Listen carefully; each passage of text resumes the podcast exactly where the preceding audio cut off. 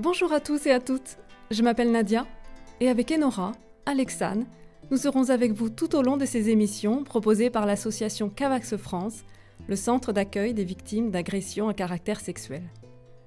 Nous tenons à vous remercier sincèrement d'être à l'écoute de notre second podcast qui portera sur la notion de culture du viol. Cette thématique fera l'objet d'une suite dans laquelle nous traiterons de consentement et de pornographie.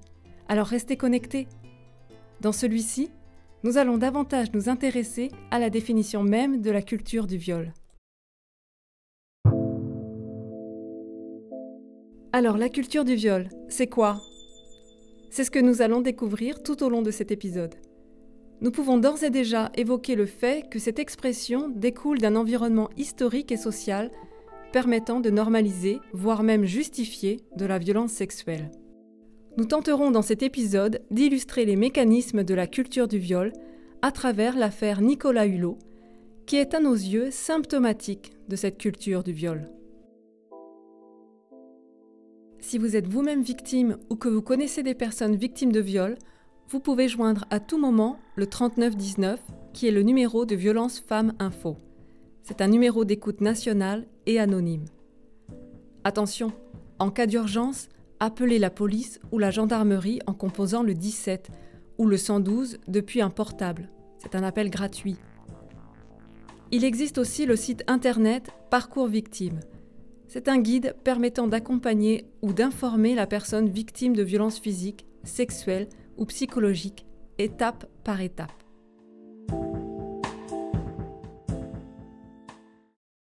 Ce soir, dans Envoyé spécial, notre enquête et nos révélations sur Nicolas Hulot. Cinq femmes racontent leur histoire ou témoignent. Elles accusent l'ancien ministre et l'écologiste de faits très graves, de viol ou d'agression sexuelle.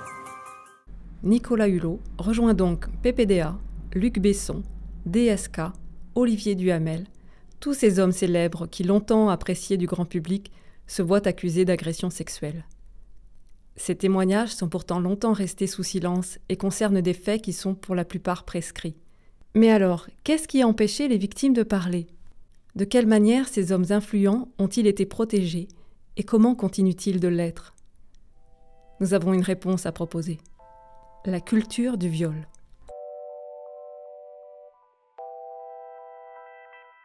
Tout d'abord, pour éviter toute confusion, il nous semble pertinent de revenir sur la définition juridique du viol. Pour cela, nous avons fait appel à Maître Neff, avocate au barreau de Toulouse. Je vais donc vous lire l'article hein, du Code pénal, puisque c'est l'article 222, 23 et suivant qui définit euh, ce qu'est un, un viol et qui a été modifié très récemment par la loi d'avril 2021. Donc, tout acte de pénétration sexuelle, de quelque nature qu'il soit, ou tout acte bucogénital commis sur la personne d'autrui ou sur la personne de l'auteur, par violence, contrainte, menace ou surprise, est un viol puni de 15 ans de réclusion criminelle. Tout autre acte qui ne rentrerait pas de nature sexuelle, qui ne rentrerait pas dans ces considérations, serait considéré comme une agression sexuelle et serait correctionnalisé, le viol étant une infraction criminelle. Alors il y a deux apports majeurs qui ont été faits par la loi d'avril 2021 c'est surtout certaines attentes faites notamment euh, au sexe de la femme qui ne rentraient pas dans la qualification de viol, par exemple un acte bucogénital sur le sexe de la femme, comme il n'y avait pas pénétration, euh, la jurisprudence ne considérait pas qu'il y ait eu viol et qu'il y ait eu simplement, enfin simplement, agression sexuelle et donc correctionnalisait le dossier, correctionnalisait, c'est-à-dire que considérait que c'était une infraction délictuelle et donc c'est le tribunal correctionnel qui était compétent pour statuer. Donc c'est véritablement cet élément qui a été pris en considération. Il n'y avait plus besoin d'avoir nécessité d'une pénétration sexuelle dans le sexe ou par le sexe, mais également des actes bucogénitaux qui pouvaient être intégrés à cette notion. Nous avons également demandé à Maître Neff qu'elle nous éclaire davantage sur les notions de prescription et de preuve. Aujourd'hui, la question de la preuve dans ces, dans ces dossiers-là, et comme dans nombreux dossiers, que ce soit des violences d'ordre sexuel ou des violences euh, intrafamiliales, la question de la preuve, c'est un peu toujours le nerf de la guerre. C'est vrai qu'il y aura peut-être plus de difficultés à rapporter une preuve d'ordre médical, euh, ça c'est une certitude, et c'est vrai que la question de la preuve va se poser dans ces dossiers-là, peut-être plus que dans d'autres, mais au même titre qu'il se pose de manière globale pour la justice. Alors, le délai de prescription, c'est un délai pendant lequel le ministère public peut poursuivre euh, l'auteur des faits. Aujourd'hui, il est de 30 ans pour les viols, c'est un crime. Et avec quelques causes de suspension, d'interruption. Et aujourd'hui, d'ailleurs, la loi donc d'avril 2021 a posé cette fameuse prescription en cascade qui dit que si une nouvelle infraction est commise par le même auteur, elle a interrompu la prescription de l'ancien fait qui aurait pu être prescrit commis sur une autre personne. Voilà. Ça permet de réunir un petit peu les dossiers et de permettre d'avoir une prescription peut-être un peu plus longue quand on est sur des personnes qui réitèrent leur agression et leur viol. En fait, cette question de la prescription se pose pour une espèce de sécurité juridique aussi et de stabilité euh, sociétale. Admettons, il y a une imprescriptibilité. Qu'est-ce que vous faites au bout de 50 ans? Vous interrogez qui? Quel est le crédit à donner à ces témoignages? Les preuves médicales, quelles sont-elles? Les témoins sont peut-être morts. La victime aussi peut, vous savez, euh, avoir une, vision de, des faits commis il y a 5 ans qui peut être différent. L'auteur également peut avoir une vision différente. C'est vrai que ça peut paraître choquant quand l'auteur reconnaît et dit oui c'est vrai c'est moi qui l'ai fait etc et qu'en fait il repart euh, tranquillement parce que euh, bah, les faits sont prescrits ça paraît choquant mais dans beaucoup de dossiers il y a aussi quand même une négation des faits et donc un débat qui doit se poser et un débat lié à la preuve. Donc cette question de l'imprescriptibilité moralement parlant on peut l'entendre. Judiciairement parlant il y a toujours une prescription dans tout.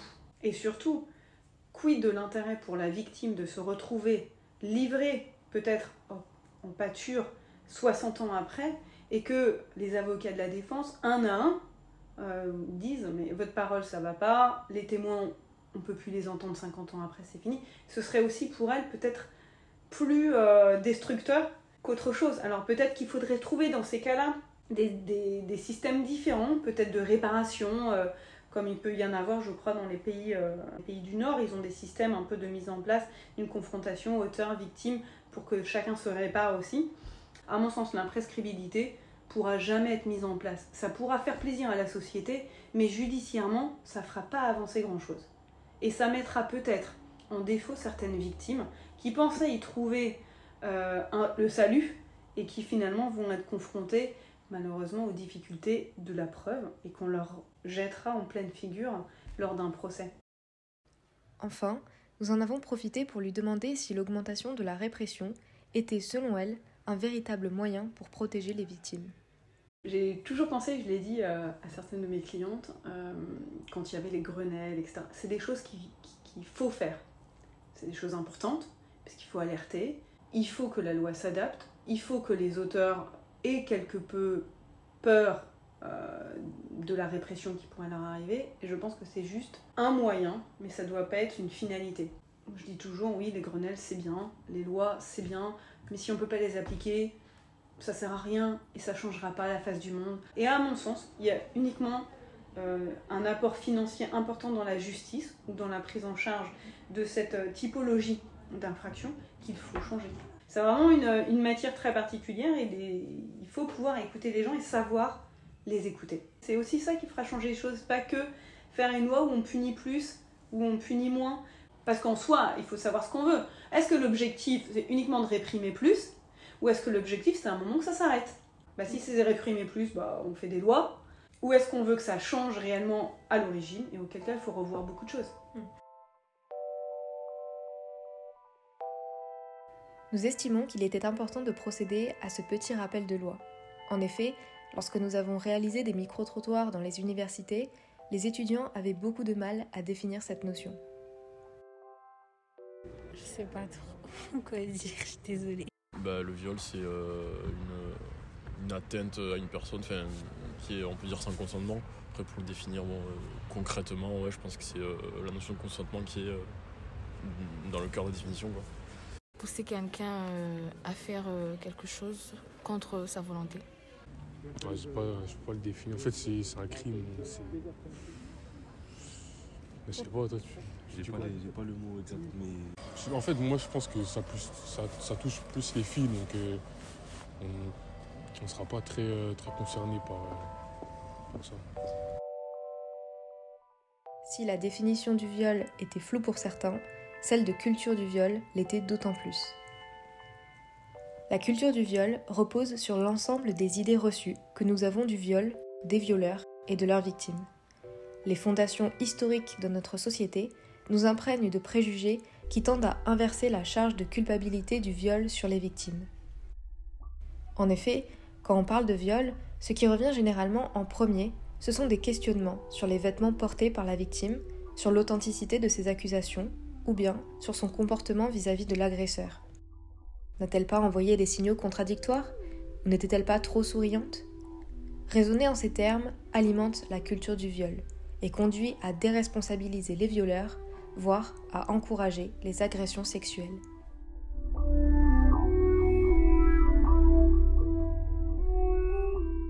Avant tout, nous aimerions en finir avec l'idée selon laquelle il existerait un profil type d'agresseur.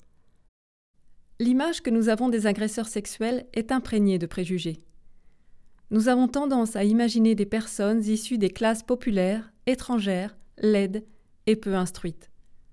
C'est pour cette raison que les accusations pesant sur Nicolas Hulot sont difficiles à croire pour certains.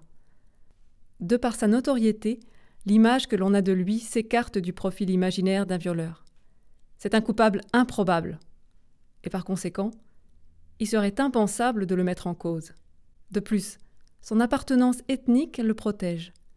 En effet, il nous paraît impossible de ne pas souligner la différence de traitement entre hommes blancs et hommes racisés.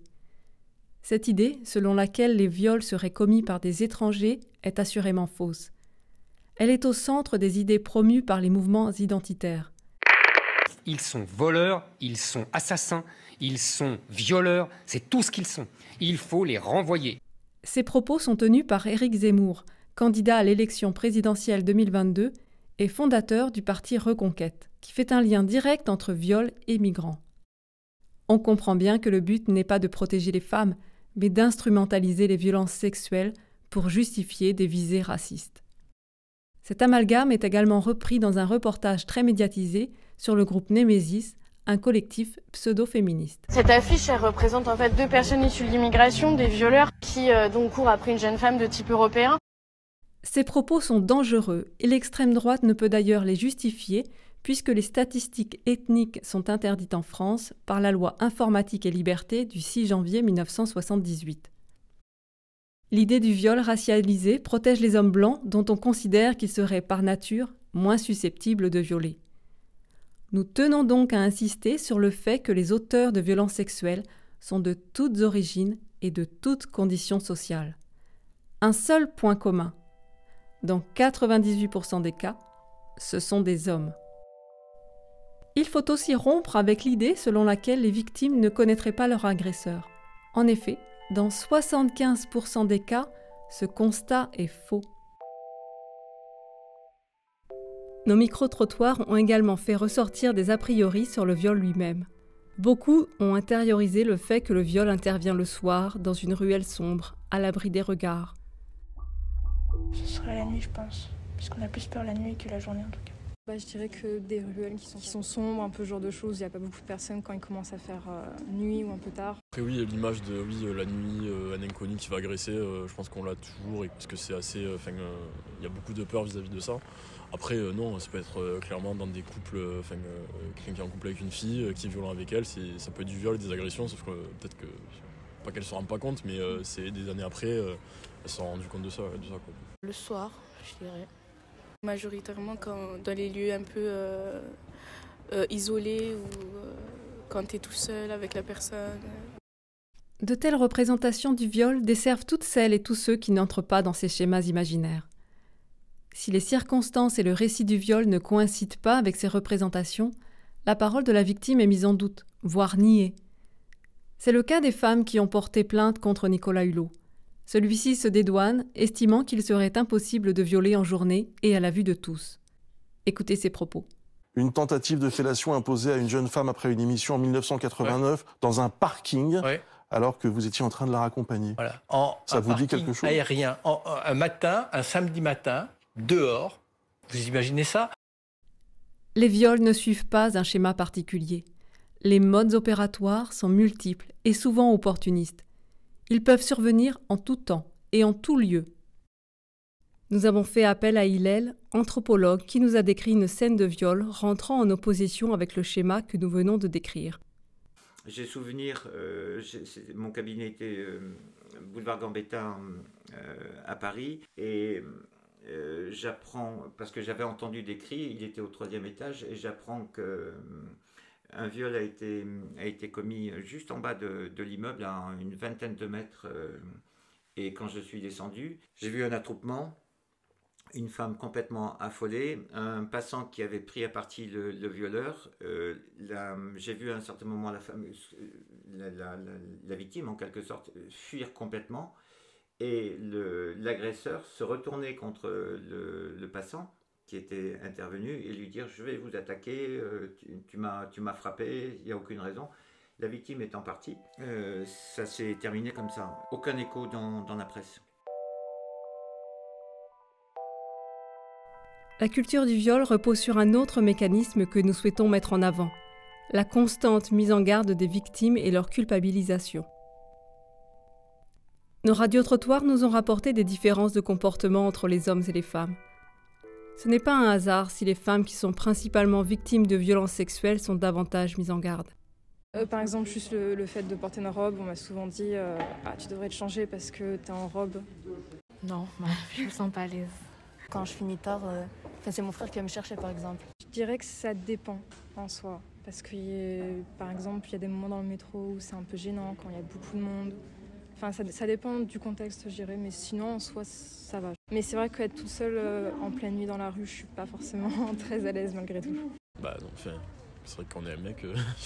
Euh, malheureusement, c'est toujours, ça touche toujours les, les, femmes et tout, et donc c'est dingue de dire ça. Ouais, ça, dépend le soir, euh, ça dépend de l'heure, euh, mais pas forcément pour euh, violence sexuelle en ouais, particulier. Ça, ça. ça serait sur plus quoi? L'insécurité globale. Bah, une agression. Les recommandations concernent surtout les femmes. Ce n'est pas au violeur de ne pas violer, mais à la victime de tout faire pour ne pas l'être. Nous retrouvons cette mise en garde dans le cas de Nicolas Hulot. Claire Nouvian, une de ses victimes, avait été alertée par l'entourage de l'homme politique sur la manière dont elle devait se comporter avec lui, les choses à faire et à ne pas faire. L'entourage, avant de partir en tournage, me dit euh, évite les situations où tu es seul avec lui. Donc si vous travaillez, euh, c'est au restaurant de l'hôtel, c'est pas dans ta chambre. si quand vous êtes sur le bateau, ferme plutôt ta cabine le soir et, euh, et n'ouvre pas euh, s'il frappe à ta porte euh, le soir, etc. Enfin, j'en fais semblant de dormir, donc des consignes comme ça, deux, trois. Donc je dis, mais il y a un problème là quand même. Qui vous dit ça? L'entourage. L'entourage de l'équipe de tournage de Choya Non, l'entourage plutôt politique. Mais ça vous surprend à l'époque qu'on vous mette en garde comme ça D'être mise en garde, oui, quand même. Enfin, donc je me dis, enfin, je suis pas très à l'aise. Lorsqu'une femme subit une agression sexuelle ou un viol, on cherchera surtout à savoir si elle avait mis toutes ses chances de son côté pour l'éviter. Avait-elle consommé de l'alcool De la drogue? Que portait-elle lorsque c'est arrivé? À quelle heure et où avait-elle passé la soirée? Était-elle accompagnée? N'était-elle pas trop avenante, trop souriante? Plus que pour tout autre crime, le comportement de la victime sera passé au crible. Certains agresseurs vont même jusqu'à prétendre que la victime les a provoqués. Euh, la culpabilité, elle peut venir de différents, euh, niveaux en fait. Par exemple, euh, j'ai en tête la, situation d'une jeune femme qui, a, subi un viol dans la rue. Elle a été accostée par un homme qui lui a demandé une cigarette. elle, lui a, elle, lui a dit qu'elle ne pouvait pas lui en donner. elle a tourné le dos, elle a continué son chemin. Euh, et, il est arrivé par derrière et il l'a agressé. Et elle, euh, sa culpabilité venait du fait qu'elle aurait dû. Elle me disait j'aurais dû lui donner. Si je lui avais donné une cigarette, il ne m'aurait pas agressé. Cette cigarette, on peut penser qu'il l'aurait agressée. Parce que c'est pas le fait qu'elle ait dit non, euh, je n'ai pas de cigarette. C'est lui, comment il a entendu ce nom, comment il l'a reçu, comment il l'a perçu et qu'est-ce qu'il en a fait. Et donc la victime là, euh, voilà, elle est, pas, elle est coupable de rien du tout. Mais c'est tout un travail pour intégrer que dans le fait d'avoir dit non, je n'ai pas de responsabilité par rapport au passage à l'acte. Souvent, on se rend compte que la, victime porte en elle la honte d'avoir été violée. Elle porte atteinte même à l'intégrité du couple. Euh, à l'intégrité de la famille. Elle porte atteinte aussi dans les universités et les collèges. C'est dit d'ailleurs, il ne faut pas porter atteinte à la notoriété de telle école, de telle... Et qu'est-ce que c'est ça? Sinon, la volonté de maintenir un ordre en étouffant la parole de la victime, en la laissant digérer sa, sa honte. Donc en la mettant plus ou moins hors banc, hors du circuit social. Dans la même veine, ces dernières années, de très nombreuses femmes ont témoigné dans la presse, récemment dans Street Press, dans les enquêtes de terrain, sur les réseaux sociaux, de l'accueil souvent détestable qu'elles ont trouvé dans les commissariats et les gendarmeries quand elles sont venues déposer plainte, ou les commentaires qu'elles ont entendus au cours de la procédure. On entend toujours les mêmes réflexions, les mêmes ricatements quand euh, une jeune femme, une jeune fille, après la fête de la musique, vient porter plainte parce qu'elle a été violée. Vraiment des ricatements, quoi. Qu'est-ce que vous faisiez là-bas? Et vos parents, euh, vous avez quoi, 16 ans? Qu'est-ce que vous faisiez à minuit euh, là-bas sur le parking? Nous sommes dans une société viriliste où la prise de corps, la, question, la, notion, le positionnement qui, qui fait que le dominant a tous les droits sur le dominé, euh, privilégier finalement le, prédateur. Il le privilégie euh, tout simplement en faisant taire la parole de la victime au niveau institutionnel, mhm. euh, en étouffant cette parole, en ne la prenant pas en compte ou en la détournant. quand je dis la détournant, ce sont ces épisodes qui sont si souvent rapportés maintenant un peu plus par la presse, d'officiers de police judiciaire chargés de recueillir la parole donc de toute forme de, victimes, qui posent des questions tout à fait injurieuses euh, sur euh, la manière dont la victime s'habillait, si elle avait bu, si euh, elle a beaucoup de petits copains, parfois même ça va jusqu'à des questions sur, sur les mœurs. Vous sortez souvent avec d'autres personnes. C'est une constante. Et pensez-vous qu'une victime va être encouragée à porter plainte? Euh, Je ne pense pas. Et c'est pour ça d'ailleurs qu'il y a un très grand décalage entre les plaintes qui sont enregistrées au ministère de l'Intérieur et des, sondages plus réguliers qui sont faits par des associations de féministes, par des associations de, victimes et qui quasiment font jusqu'à tripler le, nombre de victimes potentielles. Par exemple, euh, j'avais accompagné une jeune fille aussi victime de violences sexuelles et de viol, même de viol. Euh, et j'ai été entendue par la police. Et le policier m'a demandé si moi, je trouvais que la fille était jolie. Donc je me dis, c'est affreux. En fait, c'est affreux quand on est victime. Alors moi, déjà, j'étais hyper choquée par cette question. Donc j'ai dit, mais cette question, elle est déplacée, monsieur. Vous n'avez pas le droit de poser cette question. Euh, qu'est-ce que ça veut dire En plus, qu'est-ce que vous essayez de sous-entendre Si elle est jolie, et alors si elle est jolie, qu'est-ce qui se passe quoi? Comme nous avons pu le voir, il y a un profil type d'agresseur, mais il existe aussi un profil type de victime. On considère que les femmes victimes sont souvent celles qui répondent à des critères de beauté mis en avant par la société. Les hommes victimes, quelle que soit leur orientation sexuelle, sont quant à eux soumis à un diktat d'une société viriliste qui les qualifie de faibles et de soumis. Ce sentiment de culpabilité est d'autant plus important puisque l'on considère qu'un homme est en mesure de se défendre face à une agression sexuelle. Le viol agit donc partout et pour n'importe qui.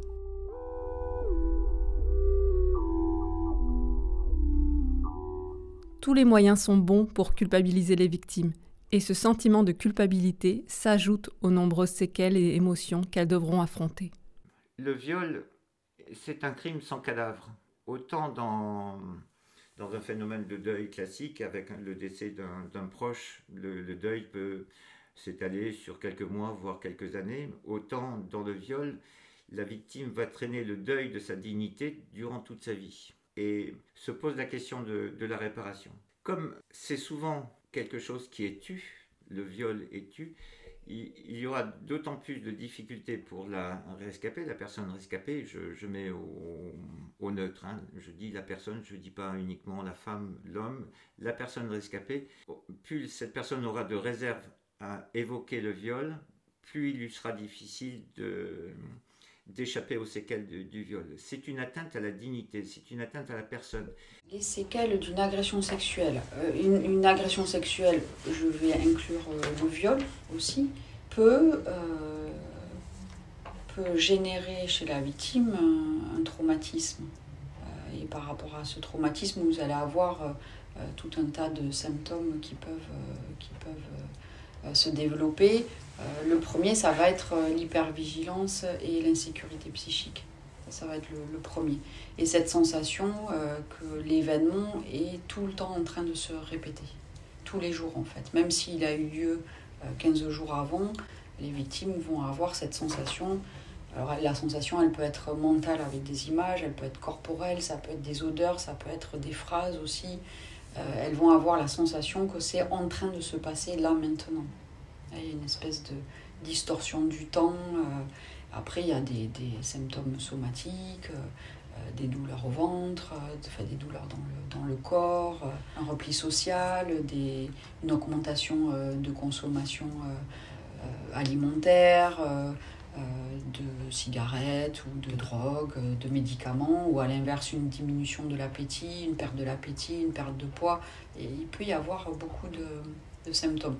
D'où l'intérêt d'avoir des prises en charge psychologiques euh, quand même assez, euh, assez, assez rapides.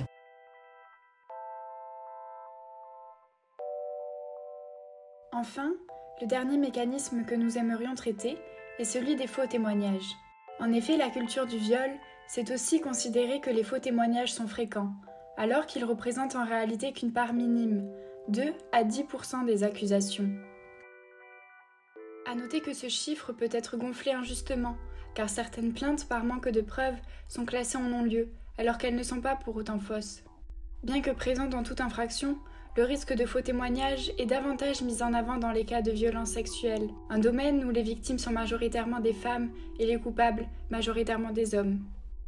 L'argument sur les fausses accusations a un impact direct sur les victimes qui redoutent de ne pas être crues.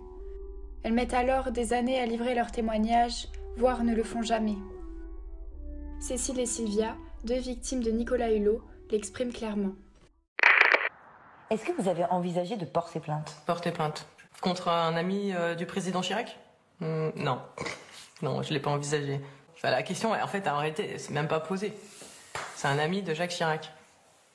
Tout arrive, euh, toutes les demandes arrivent de l'Élysée. Non, c'est pas bien l'idée. Bien sûr que non. C'était inconcevable pour moi d'aller euh, d'aller confier ça à qui que ce soit. Puis qui allait me croire, quoi. Une gamine de 16 ans, Nicolas Hulot qui, euh, qui allait me croire Et puis là, je m'attaque pas à n'importe qui, hein, quand même. Donc j'avais bien compris. Donc euh, c'est ce poids-là aussi que j'ai, qui m'a fait me taire pendant 30 ans. Les deux femmes mettent en avant que leurs accusations portaient sur un homme influent, protégé par son entourage politique. Nicolas Hulot était notamment très proche du président de la République de l'époque, Jacques Chirac. Elles estiment que leurs témoignages n'auraient pas été pris au sérieux et que le monde politique aurait tout fait pour protéger leur agresseur.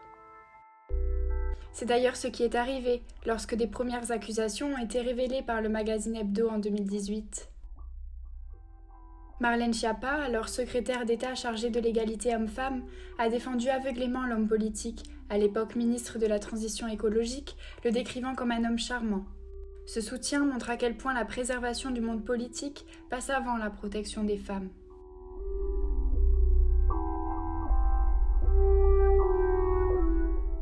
Notre premier épisode sur la thématique du viol se termine. Nous espérons qu'il vous aura plu et qu'il vous aura éclairé sur certains points. Lors de notre prochaine émission, nous poursuivrons l'étude de la notion de culture du viol à travers les thèmes du consentement et de la pornographie. Comment est-il perçu en France et dans d'autres sociétés dans d'autres pays, d'autres cultures Quels mécanismes font qu'un consentement n'est pas toujours libre et éclairé? Quels sont les dangers de la pornographie? Comment entretient-elle des stéréotypes racistes et misogynes? Ce sont autant de questions que nous nous poserons et auxquelles nous tenterons de répondre. Mais avant de vous quitter, nous aimerions aborder avec vous la procédure d'un dépôt de plainte. En effet, durant la création de ce podcast, nous avons pris conscience qu'une bonne partie du public se sentait démunie sur ce qu'il faut entreprendre en cas de viol, que l'on en soit victime ou témoin. Je vous explique ce qu'il convient de faire dans ces cas-là. Si vous avez été victime d'un viol ou d'une agression sexuelle, il est très important que vous soyez accompagné dans toutes vos démarches. La première chose à faire est d'en parler à un parent, à une amie, à une personne de confiance, qui pourra vous soutenir, vous aider dans toutes vos démarches ultérieures. Et si quelqu'un a été témoin, demandez à cette personne de bien vouloir éventuellement rapporter ce dont elle a été témoin. Ensuite, demandez à être examiné par un médecin légiste et assurez-vous qu'il transmettra votre témoignage. Il est tenu de faire un signalement. Par la suite, n'hésitez pas à contacter une association de défense des victimes. Vous en trouverez une liste sur le site dans le dossier associé au podcast. Leurs permanents vous aideront à préparer votre dossier de plainte à la faveur d'une écoute bienveillante. Faites-vous aider par exemple par une amie qui retranscrira le maximum de détails de ce que vous avez subi. Ce n'est qu'après cela que vous pourrez porter plainte. Dans certaines villes, à l'hôtel de police, vous aurez la chance de pouvoir parler avec une psychologue chargée de l'accueil des victimes. Dans les circonscriptions qui dépendent de la gendarmerie, il existe des brigades de protection des familles. Vous y trouverez un accueil par des officiers spécialisés et formés à l'écoute des victimes. Enfin, conservez soigneusement le nom de l'officier de police qui vous aura entendu et qui aura recueilli votre plainte. Pour plus d'informations, visitez notre site à l'adresse cavax-france.com